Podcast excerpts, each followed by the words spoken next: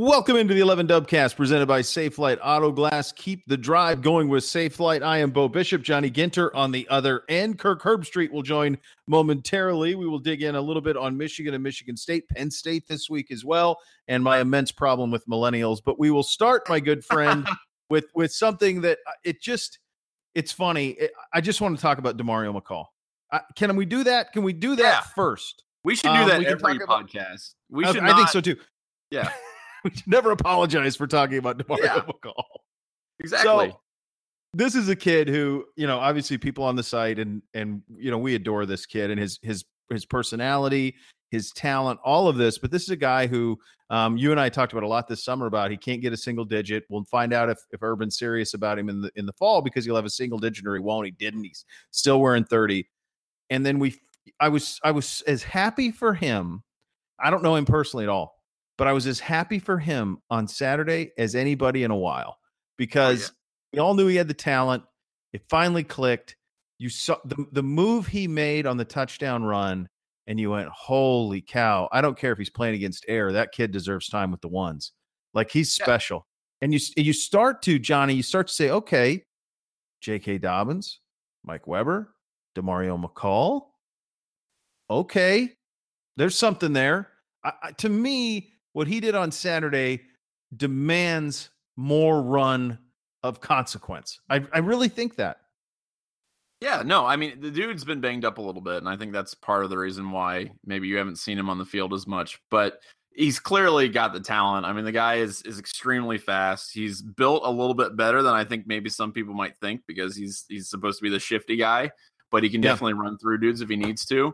Um, I, you know, it, it's about finding spots. That that's really the eternal problem for the Ohio State offensive coaching staff is like who do we put where? Who do we give the touches where and when? Um, I mean, you saw Mike Weber, you know, have touchdown Yeah. after touchdown and about what like 40 yards or something total. Uh, and that's fine. Like if you get in the end zone, who gives a crap? Like give him the ball, get in the end zone, score points. That's cool. Uh, so I, I think sometimes maybe we we we really want guys that have the crazy big, you know, Saquon Barkley game or whatever.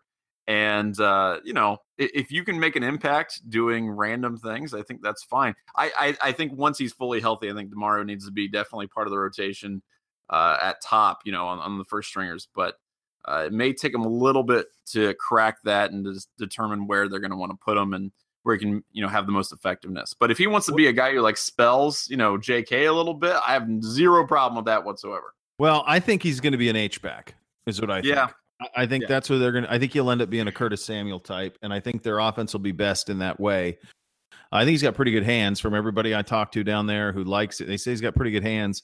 He's so shifty in space. And I think we're in a really good spot because we have, you know, Urban Meyer, who's, you know, kind of the one of the, you know, godfathers of the spread speed attack, right? I mean, he's one of the originators. Him and Rich Rodriguez, a couple other guys, they kind of, you know, dreamt this thing up of the spread sprint option attack. And um, and so it's you know, so we have Urban and then we have Kevin Wilson, who really perfected the, the passing part of it at Oklahoma and then the running part of it at times during Indiana. But we also have Ryan Day, and Ryan Day is the quarterback coach at Ohio State, as, you, as all of you know. But he was also with Chip Kelly at Oregon. And if you think of to those Oregon teams uh, during the end of Chip, Chip's run, and you can go from the Jeremiah Masoli teams all the way to the Marcus Mariota teams, what you had was a ton of lightning quick guys in space whether it was LaMichael James, um, for for whatever reason, I'm blanking on the kid from Southern California who was just as fast as a lightning bolt on the on that same team with LaMichael James. They they had these running backs who were one cut and go running backs, and they had all these guys who could go horizontal to get vertical. And as I'm watching Demario McCall on Saturday, and we will touch on Mike Weber now as well, and you watch what Mike Weber did, and you watch what J.K. Dobbins did, and you see J.T. Barrett. And I know we did this on the site today, and it was spectacular of of how the passing game is evolving into what they ran at Oregon a little bit with Right. all the crossing routes. Yep. Uh, that was great, and you could see it. And it was if you had a sense of familiarity watching Ohio State against Rutgers, you went if you if you put it together, and Kyle did. But if you put it together and you go, oh, that's it is the Oregon offense that does that is what it looks like. They are taking parts of that and and applying it here. I, I just see an Ohio State offense with with led by Barrett, Dobbins, Weber, and maybe Demario's the guy who can be the fourth guy who can get horizontal to get vertical. Because if you have that guy, boy, it's hard to stop. And I just remember those Oregon teams, you know, in the late, late, you know, 2009, 10, 11, 12, those teams, all the way to the team we played in 2014 that were just so electric and had so many weapons. And they were all these, they were all kind of these running back, scat back guys. And maybe that's the way Demario McCall is used, but he flashed. And um, and I'm optimistic about what I saw it offensively, not just him, but Mike Weber as well, because that's a kid who now is running with confidence and purpose. Oh yeah, well, it, so I actually kind of get away from the running game a little bit because one of the stats that I was looking at uh, after this weekend that I think really jumped out at me is that Ohio State is now 13th in the nation in yards per game and passing. Uh, mm-hmm. They haven't even touched that in you know basically since I don't know when, like forever probably. But if you even look at 2014, right, where you include the national championship run and everything else, Ohio State didn't even get even close to that. Uh, in 20, what is it? I'm looking up. In 2014, they were 52nd in the nation in yards per passing, yeah. yards per game in passing, and now they're 13th. Um, that's a big deal, and and I think that's something that maybe people don't really realize that they have started. I think to really understand JT Barrett's strengths. He still can't throw the ball downfield. That still infuriates me. Uh, but if you can get the game going, if you can get the the offense humming with short passes, those crossing routes that you talked about, that can be enough, at least for now. And you know, granted, they're not going to have a huge, huge test until the end of October. But Maryland coming up is not necessarily a pushover. They got some other teams that might challenge. At Lincoln is, yeah, I think at Lincoln at night will be a little tricky. That's right. That and, and potential so, to be tricky. That's right. And so I think that uh, you've got a couple now you've got a couple uh, tools, you know, to, to you can use uh, in playing these teams. If you had asked me if they, you know, I had any real confidence in the passing game after the first couple games, I would say no. But they've started to figure out, I think, what works best for them. That's what good teams do. That's what good coaches are able to accomplish. And I think they're going to be a lot better uh, in terms of having a multifaceted offense than I really thought they're going to have especially after the Oklahoma game. So that's that's a good sign. I, I appreciate that. And of course, you know, when you beat the living crap out of Rutgers, it's it's hard not to be a little bit more positive in the team overall, I guess. I think you have to. I think for a fan would sit there and would say to you, "Well, yeah, Johnny, they would. They they just played Army, UNLV, and they played Rutgers. Right. Like, of course, they can do whatever they want against them." Sure. And a fan would have have a point to a certain point. But the the the the trump card on this is it's the way that they're doing it. You hit on yes. it. They're still not throwing the ball deep. I don't know if they ever will. Um, but but what is developing is a confident JT Barrett underneath with all these guys running across his his his face mask, mm-hmm. and that's how they're making hay. So that you know, it's the it's the play two weeks ago with with uh, Parris Campbell on the crossing route that he catches it uh, on a full sprint and goes seventy yards. That the the Johnny Dixon play last week. Th- those are that's where the offense is evolving to. That's where the passing game is evolving to, and so no, they're not hitting the deep ball, and they'll have to. I mean, they're going to have to. They're, they're not yep. going to be able to beat Penn State without being able to take some shots. They're not going to beat Michigan without taking shots. They sure as hell aren't beating, you know, um, Clemson or or Alabama or Oklahoma again without some ability to throw it deep. But at least you can say, okay, this is who we are now. And I think the reason I talk about Weber, Dobbins, and maybe McCall or whatever is is it's an identity. It's yes. it's oh, this is who we are offensively. And I think now we know that. And and you brought up JT and you brought up the passing stats. He passes Art Schlichter as the all-time leading passing yardage player in the history of the program. He passed Drew Brees a couple weeks ago. Uh, first of all, thank God Art's off the top. I mean, just a, just a d- despicable dude. So yeah. So thank goodness he's off the top. I know some people have fond memories of him as a player, but he's just a bad guy. Well, he's in, and, he's in um, federal prison for a reason, I think. So I mean, that's oh, and every he's just a con man. Every time he gets out, yeah. I remember meeting him when he got out the last time before he pulled the last, you know, the last junk when he was in Columbus. So I mean, he's just a bad dude. So um, anyway, I'm glad that JT's at the top of that. He's a solid citizen and a good dude. And um, that's a big one. That record's held for 30 years. And yeah. and and to get it, you know, it takes longevity, it takes snaps, but it also takes excellence. And there's been, you know, he he benefited from from Braxton Miller's injury, certainly. Um, but he, frankly, he probably would have broken the record had he not played that year in, in 2014 anyway. So um, th- this is this is a this is a player of consequence. His book is very much not completely written. There's a couple of chapters left, and they'll play out over the next couple of months. Um, but 20 years from now, you're going to look back, and I think it's going to be a tough record to break because you're just not going to see quarterbacks start for four years at Ohio State. Oh yeah, that's definitely a dying breed, especially when you have the kind of recruits that come in um, that you're seeing. I mean, it's going to be really hard for people to kind of maintain that, especially if they get injured or something else happens.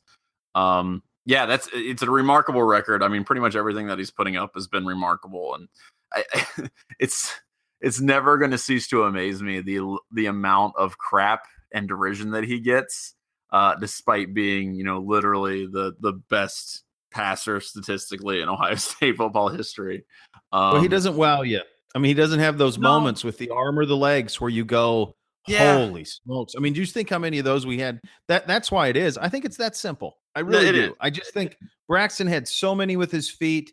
Uh, even TP had some. Cardale had it with his arm. There, you watch JT play, and you don't ever sit there and go, "Holy cow, we are in the presence of greatness." Yeah. But what you are is in the presence of consistent goodness and and that should be commended too. Yeah, and that's hard to achieve. I mean, especially when you're is. playing the kind of teams that you're playing, and, and and you've got a lot of you know a lot of players and a lot of flux around you. You don't have a ton of consistency on the coaching staff. For him to be as good as he's been right. and consistently good as he's been uh, is is really remarkable. And uh, you know, he's not going to he's not going to have one of those Troy Smith plays, right? At Penn State when the no. Penn State came to Ohio State and he like ran around half the field and then threw for a touchdown. He's not going to have the Braxton Miller like dunking on Wisconsin play. Um, mm.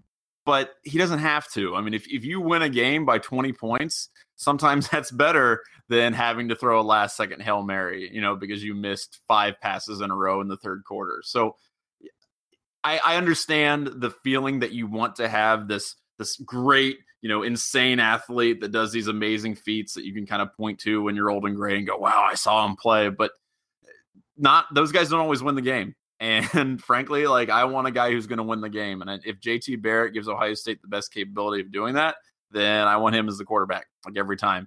You know, Dwayne Haskins was out there throwing like ropes, you know, to people and yeah, we'll have that. Drop that year. insane, that insane wheel route pass yeah. that he threw was beauty. But yeah, look, it'll be fun.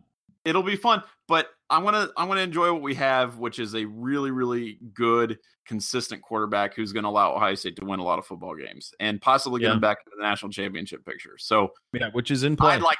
I'm fine with that. Yeah, yeah, and you hit on it. I mean, you talk about three offensive coordinators, three quarterback coaches for JT too. So yep you know he has had some adversity. Uh, all right, still to come. We will uh, check in on Michigan and Penn State as we always do. Uh, at the end of the show, we'll go our three things for the game against Maryland this week. And coming up next, we'll be joined by ESPN and Columbus's own, our boy Kirk Herbstreit, who uh, started the same radio and television station that I did when I was in Columbus. So I look forward to that. He is coming up next. Um, also, I have a big problem with millennials, so we're going to get to that too. So we will get to all of that coming up a little bit later on. But I, I want to remind you, of course, as you know, this is the, the greatest country on earth. And it is America. And boy, do we love a road trip, don't we? When you road trip, you can get chipped or cracked glass in your windshield. That has to be fixed right away. It's just not safe to drive around like that. And that's where Safelite comes in with their mobile glass services and locations all over the country. Your nicks can be fixed and done quickly. Safelite can service 97% of the U.S. population with more than 7,200 mobile glass shops and repair facilities. Folks, you know their name for a reason. Better replacement technology, stronger repairs, nationwide lifetime warranty. I've used them. I've used the product. I couldn't recommend them highly enough. Check out Safelite for all your auto glass needs. We are joined now by Kirk Herbstreit, uh, one of the faces of the one of the most influential television shows in sports history, certainly. And I want to start there with you, Herbie. I really appreciate your time, and um, I, I want to go back to 1996 and and and Craig James was boy at the top of of his career at that point. He makes the decision to go to the NFL, and then this spot's open, right? And it's college game day, and it was just starting to really take off at that point. And then you took you guys took it to a whole nother level once you got on board. But uh, how did it come about? How did how did you find out that you were in the running? How did the audition process go? And then and then once they go, you know what, Kirk, we're going to go with you. Are you aware at all of of what that leads to? Uh, first, great to join you guys. I I I gotta tell you, this is so long ago. This this was I started to work at ESPN in '95 as a sideline reporter for a brand new station or network called ESPN2. It was that old like Keith Olbermann in the leather coat was Suzy right. Kolber show. Do you remember that? yes, when they first started it. So uh, I was there for a year, and at the end of that year, uh, that you know, I started to do arena football as a color analyst for one year. That was that that's that that time it was in the I guess maybe it still is, but in the spring and summer. And in the middle of calling games, by the way, Kurt Warner, the quarterback for the Rams, Hall of Famer, he was the quarterback that year for a team called the Iowa Barnstormers. So we were doing a lot of their games. And in the middle of that season, I got a call from ESPN. That's literally they said to me, um, "Come in for this audition." Craig James left. This is like pre-computers and internet and email. I mean, it was it was just you know you're on pay phones and there were no cell phones. You know, you, it was old school, and um, so it wasn't easy always to get a hold of people. But they le- left a message for me and said, um, "We want you to come in for an audition." And they literally told me, "You're not going to get the job, but it'd be really good, as young as you are, and in this industry, just to go through the experience." And so that was. I just showed up. I had no idea what I was doing. They flew Corso in and Fowler, and I think there was maybe five or six different guys that they were thinking about hiring and they gave us some some notes of of you know some storylines from the previous year and we all probably got about I don't know four or five minutes on the set to sit there and talk about whatever it was. I can't remember what we talked about, and then that was it. And you're done. And and then I went back to covering arena football. And and I think about two months later, I got a, a phone call from my attorney um, who said, "Hey, ESPN wants to hire you, and they want you to uh, work on College Game Day." And I was just like, I was standing in the uh, Detroit airport on my way to um, on a payphone on my way to an arena game, and I was sitting there. People are walking all around me, you know, doing what you know, just doing their business, and I'm standing there like my mouth open, like are you? I cannot, I cannot believe that I'm going to be working on College Game Day, and that was the the summer of '96, and then that you know a couple months later, uh, we started the show up and been doing it now for for 22 years. So it's it's really very fortunate to be at the right place at the right time, and and uh, it's been a, it's been a lot of fun, obviously, doing the show and obviously well, the talent that you have fits it. And and and so you you get on in in 90 the chemistry from the beginning uh is is instant with you guys. I mean it, it's just you know it's a hit. And and what i guess the follow up to that naturally is um as you as you get on that thing you're aware of of what it is. Clearly you're aware that it's a career game changer. But um now you've been doing it for 20 years kirk and I, you guys have changed the culture of college football I mean that, like uh, uh, of the tailgate process, the Saturday morning process, you're part of that. I mean, it's you are linked to the sport. Um, at, at what yeah. point did you realize that you were having that type of cultural impact with game day?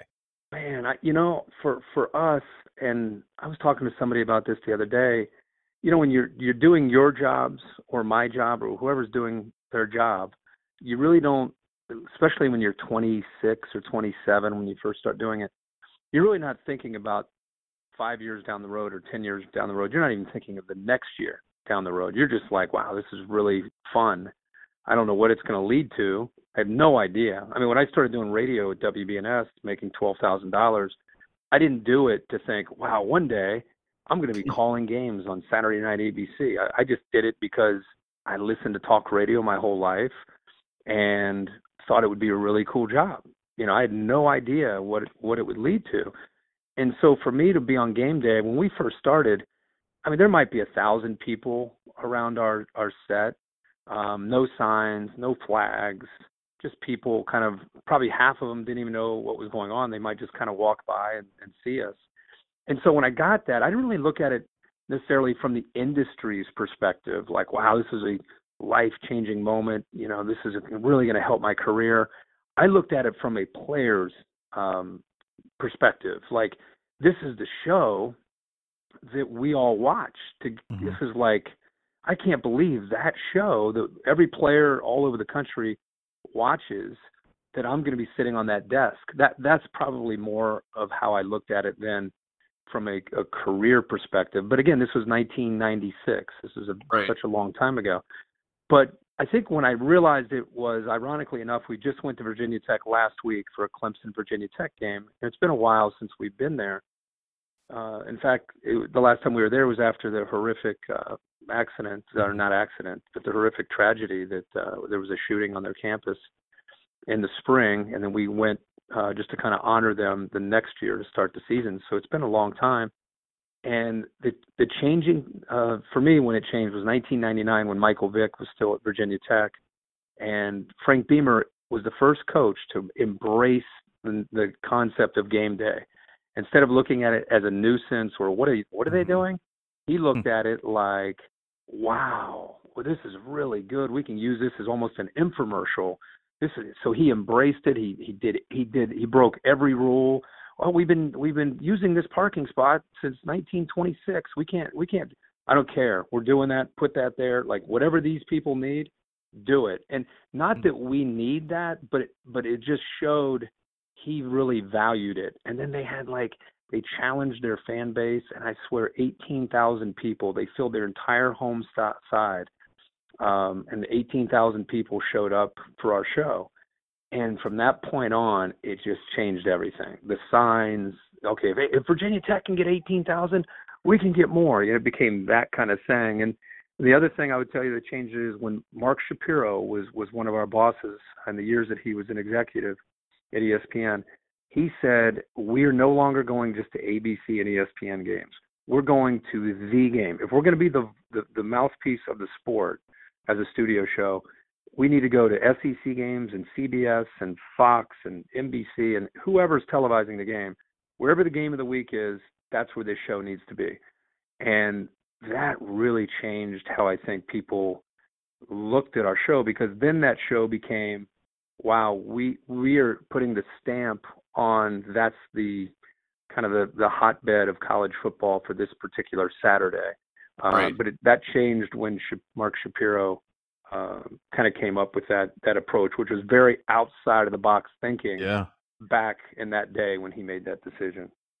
So, I mean, because I kind of want to, I want to ask you a little bit more about that because one of the things that I think is really interesting is, you know, as Bo kind of said, is is how much you guys set the tone and the atmosphere for just, I mean, it's called college game day and it affects the entire day. I mean, one thing leads right into the next with what you guys are able to do. But I guess the question that I want to know is how much intentionality goes into the tone and the culture that you guys kind of cultivate with the information and, and, the stuff that you put out there. I mean, you've got like, you know, the Tom Rinaldi stuff and everything else and, and the getting yeah. people in the proper mood. How intentional are you guys about that, to, especially to differentiate yourselves from like the NFL, you know, the following day, which yeah. is definitely yeah. totally different tone? That's a great question. I, I don't, I, I would just tell you that we are intentional on, on one thing, and that is, and I, we we Chris Fowler and I were were always very very very um, aware of this and challenged each other as as the show grew in popularity and notoriety. We always went out of our you know when we go to a certain location we we there's you know 20 or 30 media members if we're in Columbus or Iowa City or wherever we are Tallahassee and we do some interviews on Friday and and we've always said it's flattering we appreciate it but let's go out of our way to remind each other and people that this this success is not about us. This this success of this show is about the sport. If we're the same people doing this show for the NFL or the ML, MLB or NBA or college hoops or you name it, this show would not have had this kind of an impact on a sport. So the first thing I think we always go out of our way as we prepare a show is to make sure especially in this day and age where it's all about me, me, me, me, me, we're the opposite of that. We're it's about the coaches, it's about the players, it's about the storylines. And yeah, we have a little fun on the set and we goof around. Lee puts a hat on at the end. but I think with our show, it's man, we're just trying to be a vehicle or kind of a conduit between the fans and the tailgating, like you're saying, that's all over the country, and the college football sport itself. And we're just trying to get whether you're in, I don't know, um, Tuscaloosa, Alabama, or Columbus, Ohio, or you know Tallahassee or Austin, you can flip on game day and get that kind of vibe, that feel. It looks like there's four or five guys that just look like they're having a great time, and then Rinaldi or Gino is going to make you cry, and it just it's like you're going to laugh, you're going to get some XOs, you're you know, so I do. I think if there's one thing that's intentional, it's trying for three hours to to continue to surprise you, be unpredictable, um, give you a mix of different things, but at the same time, just be respectful of the sport and of the storylines, and that that's that's honestly our mission uh, every single week. And as long as we stay in that lane, especially if you watch television today, it's it's not very common because I think if you tune on, mm-hmm. if we tuned into a show right now, uh, you would see people making it more about them and their opinion and beating a desk. And you know, we've never, we've just never done that. And and as long as I'm on the show, um, we never will. That's just not that's just not who we are. Kirk, I, have had the uh, have the privilege in my career to cover pretty much every big sporting event you could, and I, I would I say to anybody who asks, and now I'm uh, in Cleveland, and you know there's a lot of pro people here, and I, I always say, and I get a lot of heat for it up here when I say it, but I say, listen, there's nothing better than a big game on campus. Like there's nothing in right. sports better. Not a Super Bowl, not a World Series, not not the NBA Finals. There's nothing when you when you go to campus and fortunate enough to be to some in the South and obviously Columbus for almost 10 years. And, and, and you, you're six, seven blocks away and you hear kind of the buzz of game day. Ah, there's just yeah. nothing quite like that. And I, I, remember when some of the NFL pregame shows tried to take it on the road because they tried to emulate you, which had to be an incredible form of flattery. It just doesn't work anywhere other than college football. Yeah, it's funny. I mean, I I live in Nashville and I go to the, the Titans home games with my my wife and my boys, and it's almost like watching another sport. Yeah, it's so it's so crazy um, how you know I think I think you got to get to the postseason uh, in those other sports, baseball and NBA and and NFL and NHL to to come close to what college football enjoys at a lot of a lot of venues on on a given Saturday. For me, it's it's I, it's funny you, that you and I are talking today because I'm game days at TCU uh, this week for West. Virginia TCU, and then the game I'm calling, uh, um, I'm going up to Ann Arbor to call Michigan and Michigan State. And this is why I do what I do because I I love. I'm just an. I'm kind of like you know Jack Park. I'm kind of like a nerdy, just college football junkie. So like today, I'm doing all my preparation, different things, and somehow I I I googled Michigan State, and Michigan, and was looking at some some of their historical uh, games over the years, and and then you know sometimes when you do that, off to the right when you're done with that, it says here's some other video, and somehow I got onto Bo Schembechler speeches. So now I'm watching you know Bo mm-hmm. Schembechler and different speeches in the locker room, and he like talks like a general that's getting ready to send the, the troops out to war, you know, and the way he was talking, and I was like, I, I got done with one of those, and I watched another one, and then somehow that led me to Keith Jackson, some of the greatest moments of Keith Jackson. And I mean, I'm sitting there for, I don't know, two hours watching these different videos. And it's exact for me, and it's who I'll always be, exactly what you're describing. Um, there's money, there's fame, there's glitz, and all that in, in the pro ranks. And, and maybe for people that grew up in, in that world, that's that's the, the the mecca for them, and that's awesome. I grew up in Ohio. I grew up mm-hmm. in the backyard like a lot of people in Ohio, and I loved high school football and I loved uh, Big Ten football. And to be able to do the job that I'm doing right now, and still being that person inside me, I mean, I've been. My agents asked me in the past, "Do you want to go do NFL and all that?" There's opportunities, and they could not pull me to to an NFL stadium to make me do an NFL game, no matter how much money they potentially would pay me, I would just wouldn't do it. And it has everything to do with the college game, and and it's why I'm so protective of the game, and sometimes get into arguments with people, uh, whether it's on Twitter or on on on camera, you know, sometimes because I I really just care about protecting the sport and and that next generation uh, getting these these same moments that that we've enjoyed for so many years. Well, one of the things you kind of mentioned, you brought it up. I mean, you you will do game day, and then sometimes you have to travel quite a bit to get to where you're actually, you know, calling the game. Um, and I just one of the things that struck me is just how insanely compacted your schedule has to be at a certain part yeah. in the week. Like, how has how has that prep and that you know creation of game day kind of evolved from 22 years ago to the present because i feel like i mean i was i was in college in 2003 game day came to ohio state i think for a purdue game or maybe it was 2004 i can't really remember um, but the, the production everything that i saw seemed to be so much smaller so much more compact than what you see now how has that evolved over time oh my gosh you know now Like, I gotta imagine like the amount of people that are employed and that are actually doing things. Like it's it's crazy.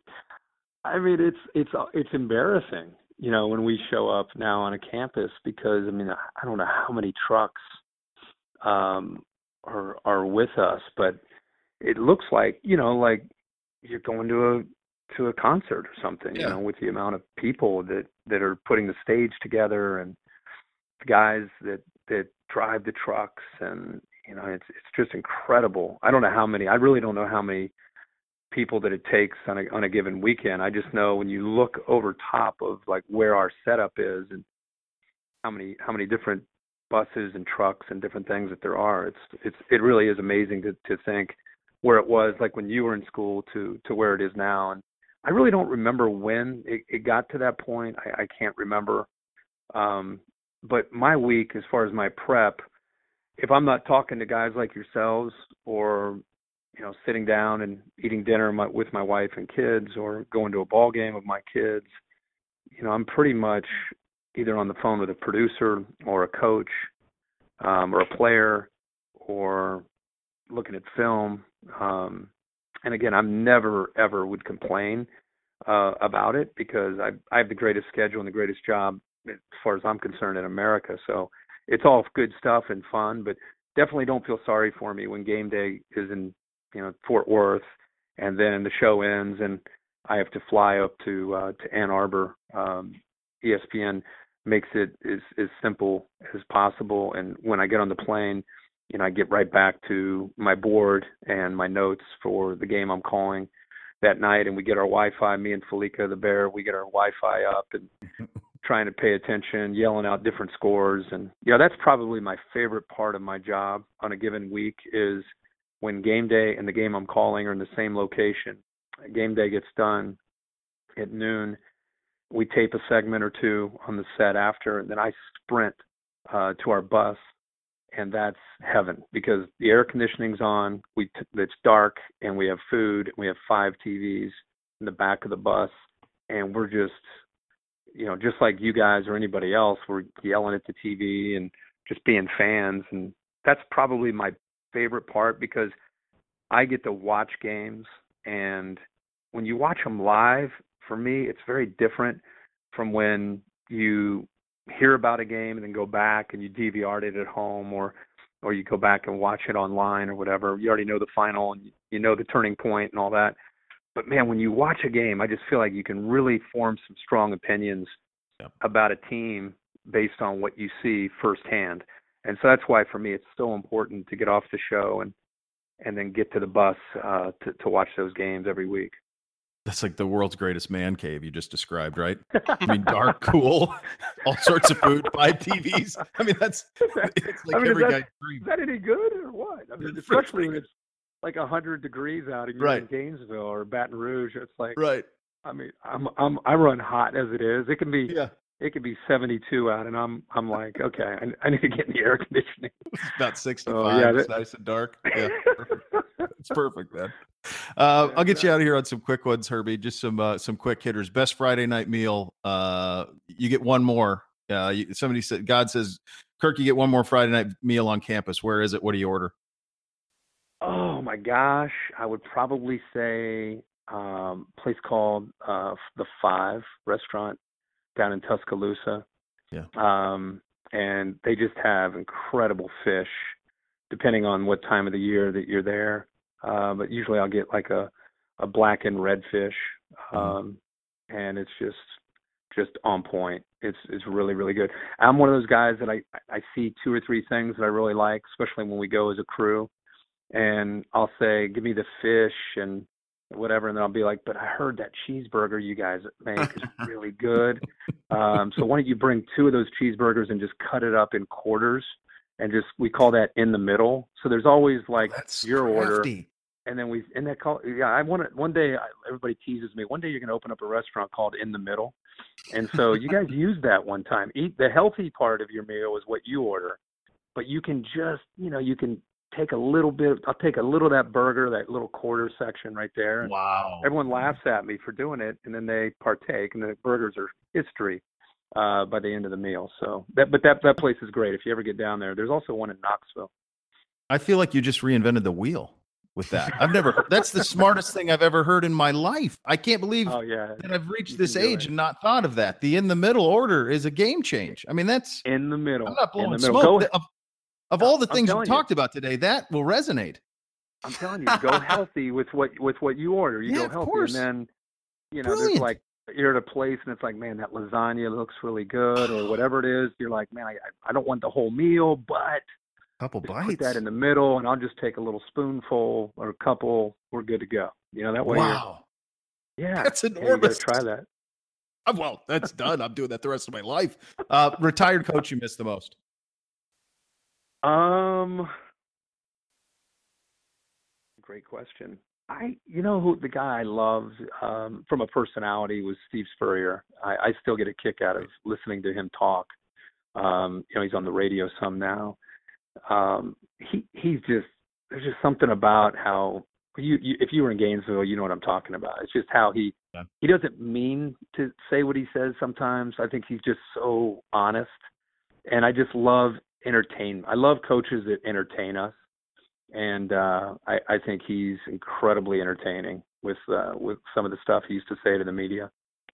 I used, I used, I used to do the Bobby Bowden coaches show, and Bobby would be Bobby's just you know he's a genuine article, and they would go play golf on the Nike trips, and then Spurrier Sure. would just crush him with free shoes, you and all this stuff in the lead up, and Bobby'd be like, "Man, why you got to do that? Why you got to be like that?" And it was it was just it was just who he Uh. was. It was the funniest thing though, because Bobby like you know he's FCA and World War II and all this stuff, and Spurrier's Oh, really yeah. not that much younger. I mean, he's younger Right. clearly, but not that much and and just that one generation of difference. Bobby could never understand how Spurrier could just crush him during the week, and it was almost Oh, like, why is he got to do that? You know? And it was just, Oh, it- I just remember it. It was so Yeah. funny, so great. Uh, Yeah, last one for you. the- Uh, the- sometimes the fans get caught up in those coaches Yeah. are supposed to hate each other, but you get them on a Nike trip or away from Yep.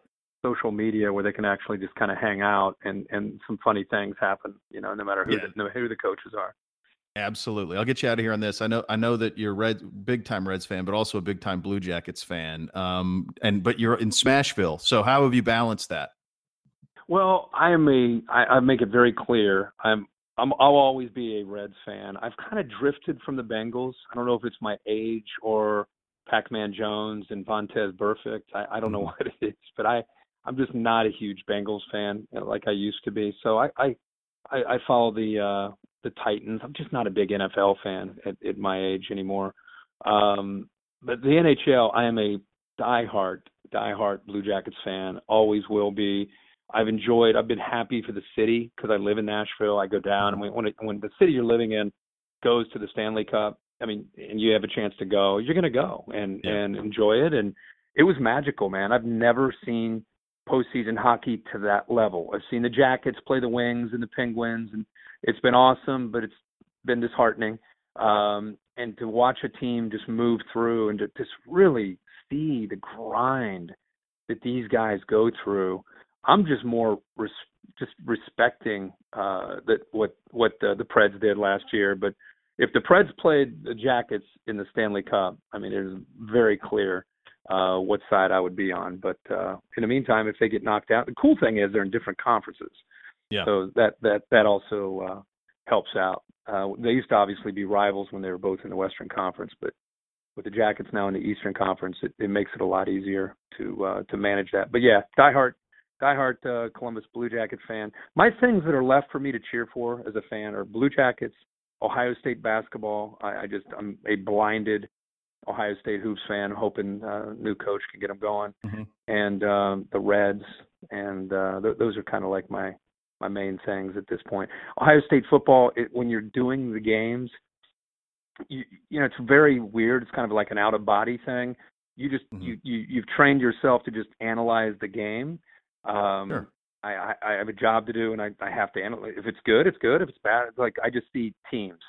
Um, when I'm done doing that, and if I'm if I'm not calling an Ohio State game, and I'm on the bus, and Ohio State's one of the, the games up on the board, I'm like I was when I was 12 years old. I'm just going absolutely crazy, and uh, for some reason, people have a hard time understanding that you can you can do both. You know, you can Mhm. be a you know, you can be a crazy fan, and then when you call the game, you you got to respect the game itself, and and you got to call it and evaluate it and analyze it and do whatever you're going to do. But um, but yeah, those are the, those are the things that I have left uh, to cheer for.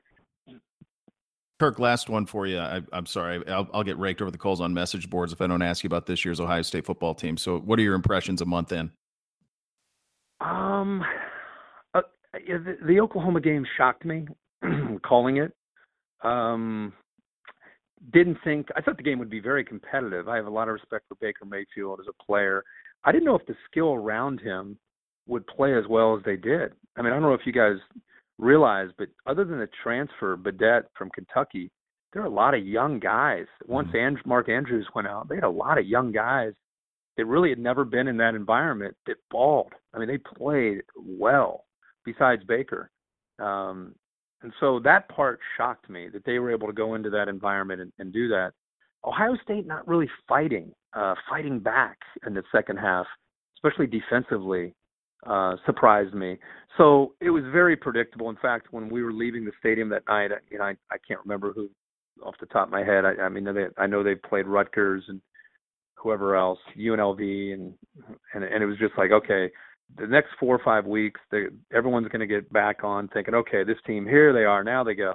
But truly, until they play Penn State, we, we're going to have no earthly idea how much they've improved.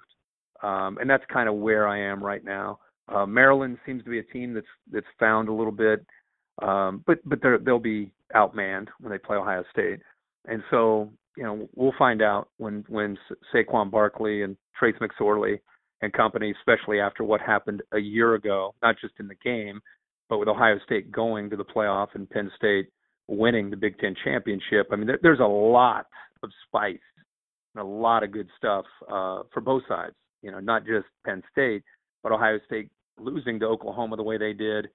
Here's their opportunity to kind of get back into the discussion. And with Penn State and everything that happened last year, I mean, that, that's when you'll find out um, about both teams, really, not not just Ohio State.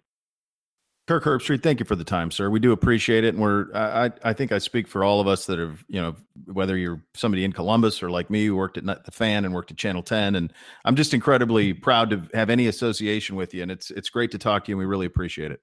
Man, that's very nice of you to say. Anytime you guys want to talk, let's catch up uh, maybe around the Michigan game. See what's hopefully the Bucks are in the middle of it. Oh, absolutely, yeah, it'd be fun. Thanks, man. Good guys, you got it.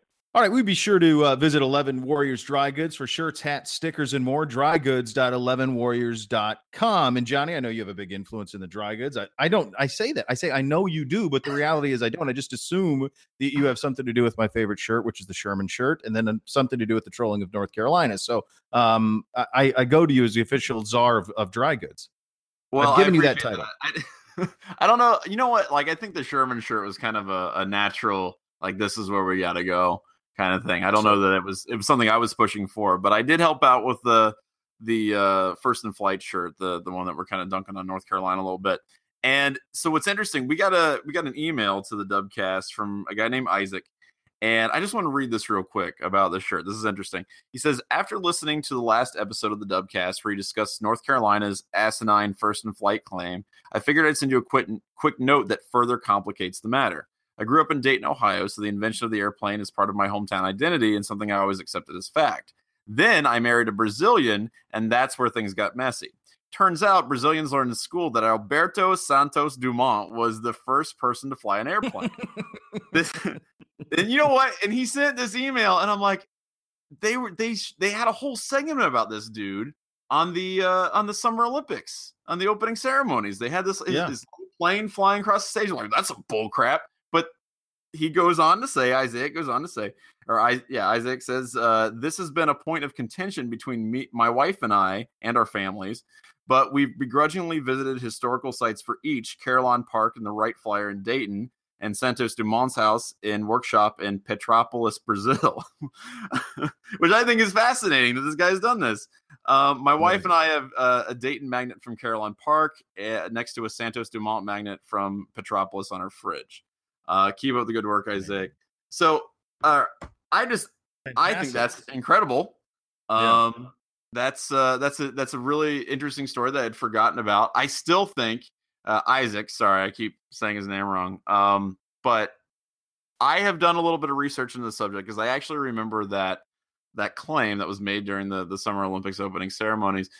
My point that I would make uh, to say that the Wright Wright brothers have supremacy over uh, the Brazilian inventor is that they had kind of true powered flight, I guess, if that's what you want to say. In other words, they uh, had sustained powered flight, whereas uh, the Brazilian inventor guy, uh, he really kind of didn't have the same type of flight. So it, it, he did have motorized flight, but it wasn't exactly controlled. It was more like a glider uh, uh as opposed to the Wright Flyer uh, which truly flew. And by the way, if you guys never been to Carillon Park in Dayton, I really recommend that you guys check it out. It's it's really cool. Um, growing up in Middletown, we would take school trips there all the time. Yeah. Uh, it's it's a pretty pretty neat spot down by the river there. So check it out and, and go to Brazil maybe and check out Petropolis. right and see that. By the way, I just I got, thought it was I cool. I really appreciate that email, yeah, uh, Isaac. I got a North Carolina quarter the other day, and it and you know they always say they're first in flight, and I was giving you a hard time. I was saying they're just better marketers than we are, right? right? They've just marketed better. Um, but the quarter didn't say first in flight; it said first flight. Ah, see, thought, there you go. Boy, that's interesting that they've taken out the in. They've conceded. I don't know if it's on. Yeah, but I don't know if anybody even realizes it outside of people in Ohio. I bet well, if you ask most people, they think it all happened in North Carolina because of the marketing. Which is uh, so by the way, the yeah. the image on Ohio's quarter is of course an astronaut. So I just want to I want to point that out as well. right, right. Yeah. You got to one up them. We we can. Yeah, that's exactly right. All right, let's do the uh, Michigan minute quickly. Wilton Speight's out. It's John O'Korn now time. Uh, they host Sparty this week. They're on the bye week where Jim Harbaugh used it to go off the high dive at the Michigan Natatorium. So good for him. The guy's just a, a delightful lunatic. Uh, this is a this is a fun game. We heard Herbie say he's going to call the game. Um, it's a fun game, and and Dino is is you know after years of kind of being the the next guy, the last couple of years, he's he finally got passed, you know, by Penn State and by Michigan, and he's he's kind of the fourth rung. I hate to count him out. I know a lot of people like Michigan in the game, but I I kind of wonder if maybe he's got something for him this week. Maybe I mean you know they've got they've got an interesting quarterback at Michigan State, a guy who can do some things you know that, that maybe you wouldn't expect out of Michigan State quarterback. Uh, I think John O'Korn though is really the answer, at least that quarterback for Michigan. I just Speight was just unbelievably, you know, inconsistent in so many different ways as a quarterback, and he was throwing a lot of interceptions. And it's it's sad that he's injured, and that's you know the kind of what ended up taking him out of the the running. But I think they'll just be better offensively overall. Um, I would rate the can opener that Jim Harbaugh did off that high dive. Yeah, about a nine point two. It was very good. Excellent and a can opener is a savvy move. You know that's a savvy move because yep. you're getting a big splash. That's you're right. not going to get hit in the minerals. Um, you get it. It's a nice move. It's not doesn't have the big dramatic problems that can happen with a cannonball. It's not I a toothpick, which is a little Nancy boy. I mean, it's a manly thing. I I'm with you. I think you're right there. Nine two five. I would I co-sign that. That's right. It was it was you know higher level of technicality I think than a cannonball, yeah. so it looks a little more elegant. Right. Did it fully clothed. Um, yep. my favorite part is him putting his hat back on in the pool, so his, his hair didn't so great. Jumping in, maniac, um, just a maniac. Yeah, he's he's a beautiful human being, and I I truly enjoyed that. So I I think Michigan's got the advantage there against Sparty. I think they'll they'll do well. Their defense is just God, their their coach Brown is is stupid good. Um, so. Yeah. They'll they'll be fine, I think, and, and Michigan State has fallen off a little bit, but that'll be a fun game to watch. I'm excited for that one. Yeah, it will be. Uh, we want to remind you, please don't forget to follow the 11 Dubcast on Twitter and rate and subscribe on iTunes. Please rate highly. We would appreciate that. Uh, all right, time for three things on the upcoming game. It's Maryland this week. DJ Durkin, good Youngstown guy, returning home. I was shocked to find out he's only 39. I guess that's appropriate. I can't believe how young he was when I knew him at Florida. I mean, that's 10 years ago. He's in his late 20s. And wow. I think he was the defensive coordinator at Florida at that time, which is incredible. Um, but boy, what a what an incredible coaching career that guy's had. And so um, he brings a Maryland team in here off of off a win over Minnesota that was that shocked me. I didn't know if they could pull it off, but it seems like they've kind of they've kind of found their footing a little bit. And um, so the first thing for me is is I am so intrigued and and excited about where the offense is going. And um, I think you can see it if you if you pay attention, you can kind of see where it's going. And I'm just fascinated to, to just continue to watch the evolution of of Dobbins, Weber, and hopefully McCall, because I do think McCall's special. And I, I, think if you can get those three guys on the field, will we see them all in the? I mean, can you imagine if at Penn State all three of those guys are on the field at the same time, if that's the offense against Penn State, that's a problem for anybody, including the Nittany Lions. So I'm going to look for that first and foremost. The, the continued evolution of the playmakers and the you know all these guys are basically running backs for lack of a better term. That's kind of what they Yeah. are. Um, so I'm I'm I'm excited to watch the continued evolution of that. Well, and, and what I recommend people do, and I would agree with that. I think that's an excellent first point. Is that go on the website, check out you know what Kyle and other people have been writing about uh, how the offense has evolved, especially the passing game, and then see how that's applied against Maryland, which will give Ohio State Yes. a stiffer test than they've seen in the past several weeks. Because if you want to know if those concepts are working, well, you're going to find out a little bit. I think. I mean, they're look, Maryland is not an incredible team. They you know they lost to UCF uh, and only put up ten points against them.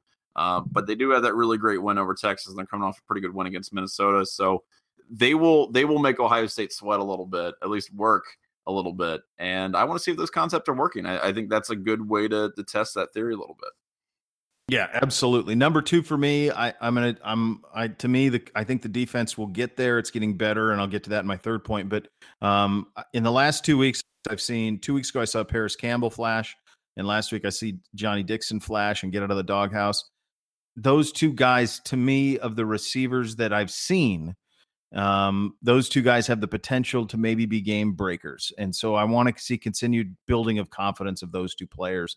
Um, and I, I hope that it continues this week. So I'm, I'm curious how the passing game continues to evolve. Both of those guys flourish in in and people do need to read what, what Kyle did today. Um, and we taped this on a Tuesday. I think it went on the site to this morning is when I saw it.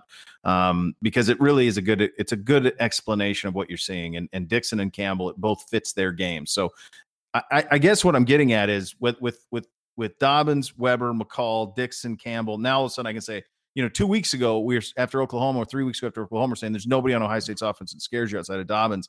And now you're saying, okay, well, now maybe we're getting somewhere. We're Yeah. getting somewhere. And I don't, you know, I don't know if it's going to have to be Penn State, but we're getting somewhere. And so that's the second thing for me is, is a continued evolution at the receiver position, specifically with Dixon and Campbell. I'd like to see those kids continue to play confidently.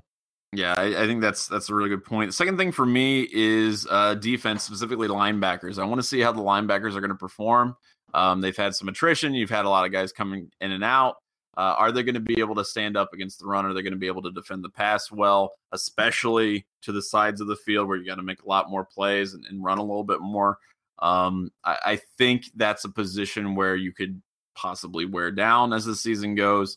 So I, I want to see linebacker play. I want to see them to be very stout against the run. They they've done some really really good things lately. Uh, I want to see that continue, and especially with you know guys who some people you know like you got Tuf Borland out there. uh, You want to see them be able to spell some of the other dudes and uh, just make sure that their their level of play doesn't drop the farther you get into Big Ten season.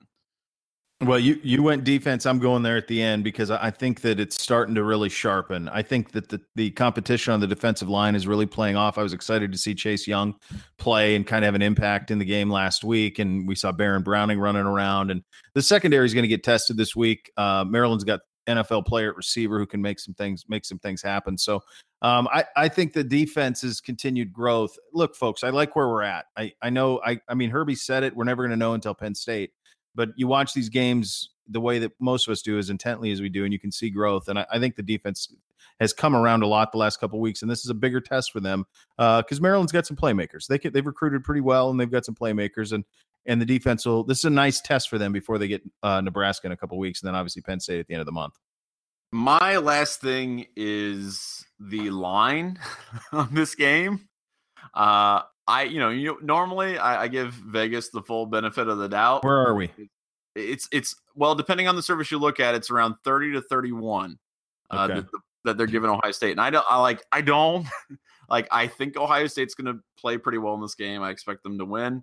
I don't expect them to skunk Maryland by over four touchdowns. So I, I we'll see how that works out. But ohio state's only covered curious. once this year and it was last year. yeah, week yeah, I would point. take, I would definitely take uh, Maryland on that because I don't think that's going to work out for Ohio State. I was So- shocked by it too. I mean, 30 is so hard. People don't realize you forget like you like look what happened against uh UNLV. I think the spread in that game was 40 and you know, you're up, you know, 41 to nothing or whatever the heck the score was and they end up not covering because they, you know, mess around in the end of the game and it's 50 something to 20 something they don't cover. So Right. yeah, 30 is a lot.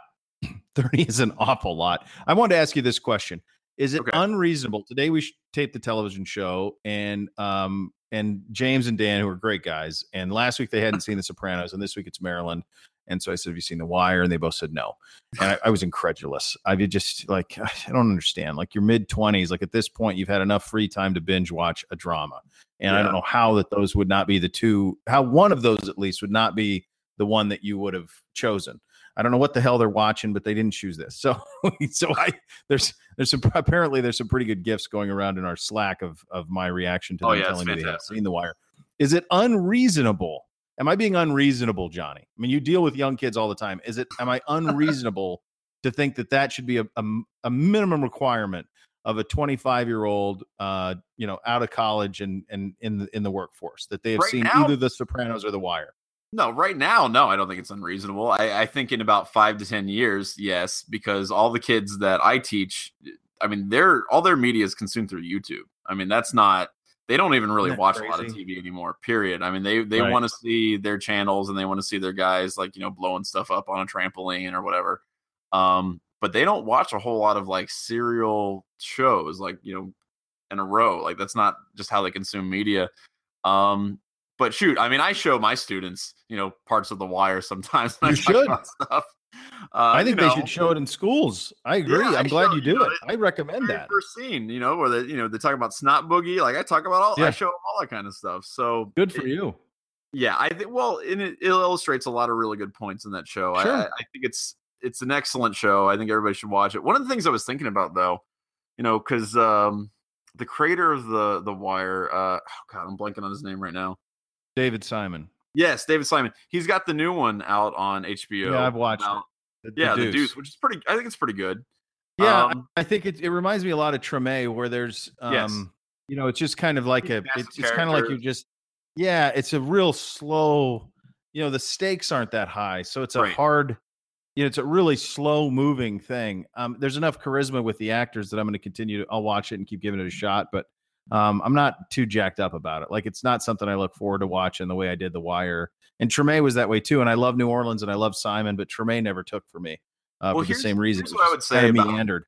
Right. It's just and kind of like it felt like you're just kind of like eavesdropping on life, you know? Right. And and so here's what I would say about these about these shows cuz like you watch Treme, and you watch uh The Deuce and all things like that and even uh Show Me a Hero which I watch which is incredible. Um they've got these really lush vibrant kind of worlds that they create and with HD you can see all of it. Like it it, Yeah. really creates this thing that sucks you in. But with The Wire like again, it was shot, you know, in an aspect ratio that a lot of kids are going to look at and go like, "What's wrong with this? Why is this on VHS?" Sure. You know what I mean? Yeah. And for them, it just like an immediate turn off. And so even for guys in their 20s that may see that and like, yeah, but you know, Game of Thrones is on, it's like 15 million dollars an episode. And you know, I I just think it's it's a different way to consume media. I'm used to it because I watch, you know, like SD television my whole life and on big CRT TV and whatever. But if for most of your adult life you've been watching HD stuff and that's how you consume media or you've been watching it on YouTube, you may not be as inclined to go back and check out the stuff that wasn't, you know, that wasn't The Wire been remastered in HD? I don't know if it has or it hasn't. I it maybe, I mean, when I Go, watched I it, it think it was, has it was a long time ago. So, yeah. Yeah. Yeah. I think it has been because I, I think I like about 10 years ago, I, I ran through it again. Then I don't have an it argument. They don't have an excuse. So Yeah. There's no excuse. I don't want to hear it. Uh, do we have any ask us anything? We could probably do a couple quick if we have. yeah, we got one more real quick. By the way, guys, if you want to ask us anything, please send us a line either dubcast at 11warriors.com or at 11dubcast on Twitter. Uh, we've got one from our good friend Alvin. If you could pick any non OSU coach or coordinator to join Urban Staff for life, who would it be and why? any non Ohio State coach or coordinator Correct.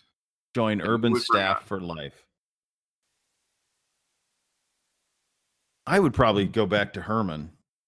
Um, I thought the Ohio State offense was. I mean, I he says coach or coordinator, so theoretically, I could take. I mean, you could just say like Saban and be ridiculous, but I mean, I guess Herman's probably ridiculous too. But I mean, I, I liked what the offense was under Tom. I love the tempo. I love the way that it moved. I love the way he recruited. And I like the idea of him eventually being the Ohio State head coach, and that's not going to happen now. So um, I guess I would say Herman would be the guy that I would pick. He jumps to my mind. Yeah, I think that's a good one. I, you know, I'm trying to think of guys that I like really coveted, you know, and, and wanted in the past, and and some of them have moved on to, to teams and not done as well. But there are also some guys who are head coaches that I think would be really, really great assistant coaches that I would really love to see, you know, perform kind of bit roles. Because, like, Mhm. let me put it this way: I would love the idea of a Pat Fitzgerald on an Urban Meyer staff. Like, he wouldn't be an Yeah. assistant coach. He would. He may not be a coordinator, but I would love him as like the linebackers coach. Like, I would lose my mind if you were doing defensive line or something like that. Like, I would love that. Um, Yeah. So I, I think there are a lot of dudes out there who are like, all right, let's let's bring them on and just make this super team. Uh, they'd have to really like massage their egos a little bit, but I think that would be really fun. So a guy like him, or you know, any any number of guys who have been uh, long time staff guys on other squads, especially like I mean, you look at like Virginia Tech and some of the guys they were able to keep forever. It'd be cool to bring them back on. Um, I don't know, Jim Heacock in an advisory role, I, just stuff like that. Like I, I love the bit players who have put in an enormous amount of time. That's why I love Larry Johnson so much. Um, I think that yeah, kind of stuff is just fun. tremendous. Right. Yeah, So if I'll you can you, find guys like that, I'll bring them on. That'd Yeah. be great. As a guy who's a fan of interesting and and someone who's in you know who creates content at least for for part of his week uh yeah like lane kiffin would just be phenomenal. Like urban dealing with lane kiffin would just be spectacular. I mean i love to see that. Uh, um, all right so we want to thank kirk herbstreit for joining us and uh, we'll put a ribbon on this thing. Good stuff as always my friend. We'll be back next week and we will uh, be reflecting on the maryland game and looking ahead to nebraska at night. So thank you for listening. Please rate it. We do would appreciate that and subscribe as well. Uh good stuff buddy. We'll talk to you next week yep. Talk to you next week.